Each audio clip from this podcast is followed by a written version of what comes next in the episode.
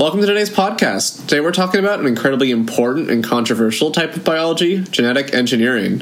Genetic engineering is often thought to be the way of the future, for good or for bad, which is reflected in many works of science fiction. In this podcast, however, we are not exploring fiction, but the real science of changing our DNA. Here with us today are the scientist Cherlene Diaz and the engineer Mallory Phelps to talk about the current and potential future of DNA. My first question is What is genetic engineering and why are scientists interested in it? So, genetic engineering is the editing of DNA. This is so powerful because DNA is the build blocks of life. And by editing even one small part of it has a big impact on our being.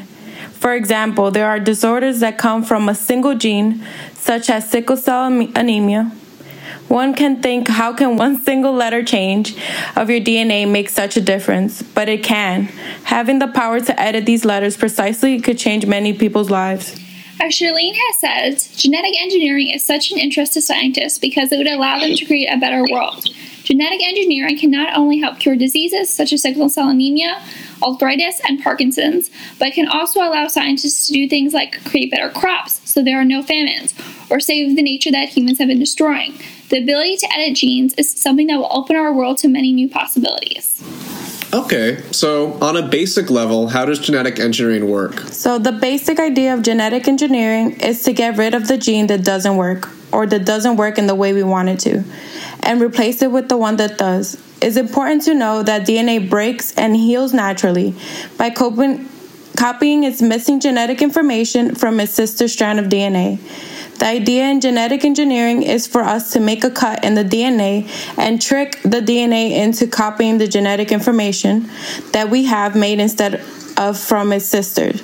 The idea is that the DNA we make to be very similar to the original, only with a small change to the code to make the change we desire. The challenge for the DNA editing was how can scientists go and change that one single gene without damaging other genes, causing more harm than good. So, CRISPR is an important part of modern genetic engineering, but what exactly is CRISPR? So, CRISPR is an immune system that cells have against viruses. Basically, DNA has repeating patterns, and between these patterns, there are unique sequences. Scientists noticed that surviving cells from a virus attacks have become immune to the virus. They then discovered how this worked. The surviving cells copy sequences from this virus, which allowed them to later recognize the virus and kill it. Cas9 is another important part of the modern genetic engineering process. Can you explain to me what Cas9 is? Yeah, so Cas9 is a protein that cuts DNA. How it works is that within Cas9 there is a sequence from the virus which CRISPR has copied in RNA form. If the Cas9 finds a match to the copy RNA in the organism, it cuts it out of the DNA. This is the exact process that scientists need to do genetic engineering find a specific piece of DNA and cut it. It is important for our discussion to note that scientists have found that Cas9 is something that we can program, as it is not hard for scientists to make their own RNA, which can be introduced into the Cas9 cutting protein.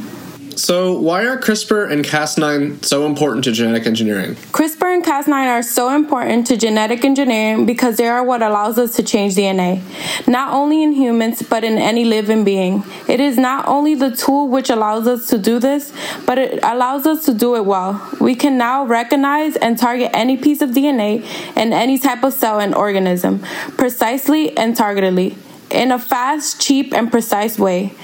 Furthermore, before CRISPR, scientists could change 2% correction.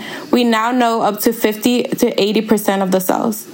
Um, what are we doing with CRISPR currently? And what are the current and future plans with CRISPR? Well, we are doing a lot with CRISPR, but we have even more plans for it in the future. Currently, we're doing several medical trials using CRISPR to cure people of different ailments. We've edited fruit, and changed the color of flower, modified human embryos, and used it to pick traits in embryos, and have halted mu- muscular dystrophy in dogs. We are currently working on using CRISPR to have pig host, pigs host organs, which can be used for human transplant. Edit crops and fruit so it's more productive, nutritious, and hardy, and have many clinical trials to cure, try and cure human diseases such as blindness, blood disorders, HIV, cancer, and many other genetic disorders. There was even a three-person baby born in the Ukraine, which means a woman with defective mitochondria was given another woman's so she could have a healthy baby born from her own DNA. I believe that genetic engineering will cure many illnesses in the future and most likely create many other technologies as well.